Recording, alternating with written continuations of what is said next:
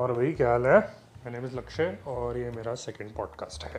ठीक है। मैं थोड़ा सा ट्राई करा, जैसे कि मैं बड़ा चेयरफुल आवाज़ में बोलूँ, जैसे वो बोलते हैं ना पॉडकास्ट वाले तो अभी मैं थोड़ा सा प्रोफेशनल हो रहा हूँ। और देखो, मैं हर बात पे पॉडकास्ट भी बना रहा हूँ तो इससे और क्या प्रोफेशनल होगा, है ना? तो क्या कहते हैं, मेरा सेकंड जो पॉडकास्ट है, उसका टाइटल है गुड बाइज स्ट्रेंथ और वीकनेस इन्वर्टेड कॉमर्स में, ठीक है? तो यार, मैं बताऊँ ना, अगर तुम्हें अभी मेरे साथ दो दो गुड बाय हुए हैं, ठीक है? सिर्फ़ एक नहीं। तो मेरे को अभी डबल फीलिंग आ रही है गुड बाय वाली। एक तो गुड बाय हुआ बैच से एम सी एस बैच से। मेरा जो एम सी एस का बैच था, वो ख़त्म हो गया, ठीक है? और ये सोलह दिन की ट्रेनिंग होती है और पंद्रह सोलह दिन की। और लोग अटैच हो जाते हैं इसमें, ठीक है? वो ख़त्म हो गया और राइट तो ये था पहला गुड बाय और सेकंड गुड बाय क्योंकि एक्चुअली सो मेरी दादी की ना टांग ख़राब थी तो वो हमारे घर पे रह रही थी कुछ दिनों के लिए। तो वो अलग रहते हैं, वो मतलब यहीं गुड़गांव में रहते हैं बट डिफरेंट घर में रहते हैं। तो अभी वो कुछ दिनों से हमारे घर में रह रही थी तो उनका वो अब हॉस्पिटल में हो गया ट्रीटमेंट तो अभी वो वापस चली गई। तो उनको मैं उतना मिस नहीं करूँगा, क्योंकि अपनी कभी इतनी इंटरेक्शन हुई नहीं। लेकिन सो मेरी सिस्टर जो थी, वो मेरे साथ रह रही थी, मेरे रूम में अभी तीन चार दिनों से। तो जब दादी गई तो फिर वो भी अब अपना सामान उठा के ले गई अपने वापस रूम में, वो वहाँ रहेगी अपने रूम में ही। तो दो गुड बाय हो गए मेरे लिए। तो उस वजह से मेरे को थोड़ी बहुत ऐसे मतलब लग रहा है मेरे को थोड़ा फकड और इन जनरल भी मतलब मैं कभी गुड बाय से मतलब मैंने, मेरी बहुत अच्छी रैपो मैंने शेयर नहीं करी है। क्योंकि मेरे को याद है लाइक वैसे तो मैं बड़ा खुश टाइप का बंदा हूँ बट जैसे जब कभी स्कूल में या फिर जब कभी फैमिली वेकेशंस पे मैं जाता था और लोग मुझसे पूछते थे कि तू एक्साइटेड है। तो आई रिमेंबर सेइंग कि नहीं नहीं हूँ, क्योंकि मेरे को पता है कि ये तीन चार दिन में ख़त्म हो जाएगा। तो वो कहते थे कि एटलीस्ट ये तीन चार दिन जो है वो इन्जॉय कर।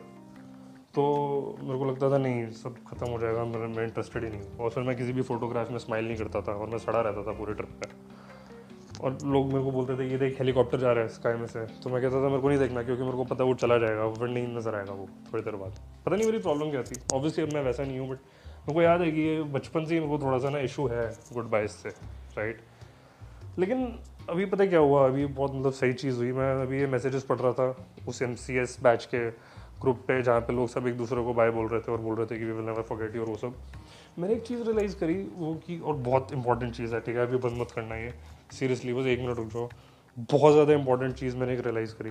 एक्चुअली देखो, पता क्या है? The thing is good bye में ना बहुत ज़्यादा स्ट्रेंथ है, ठीक है? और ये मैं ऐसे उस इमोशनल वे में नहीं बोल रहा हूँ कि यू नो हमें हम कभी मतलब you know out of touch नहीं जाएँगे और उसे ऑब्वियसली जाएँगे यार। दो साल बाद शक्ल भी याद नहीं आएगी हमें एक दूसरे की ठीक है?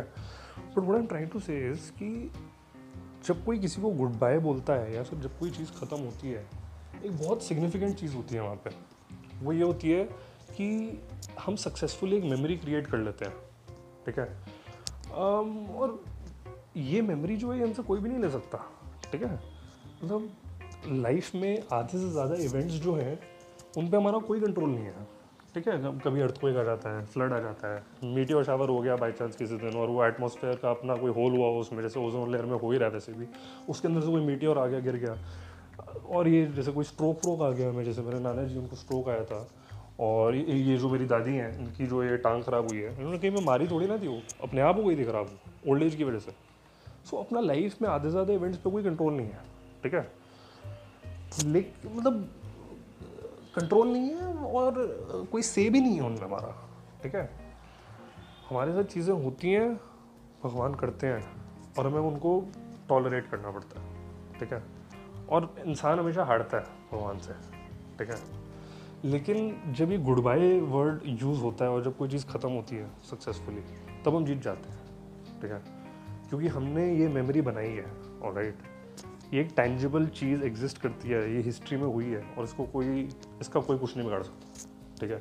अब इस पर चाहे फ्लड आ जाए अर्थक्वेक आ जाए, ये कहीं नहीं जाने वाली हमारे साथ जो भी हो जाए, हम सारे जो जितने भी साठ लोग थे, हमारे साथ कुछ भी हो जाए, ये जो मेमोरी है, इसका कोई कुछ नहीं बिगाड़ सकता। और आई थिंक यहाँ पे इंसान जो है, वो भगवान से जीत जाता है।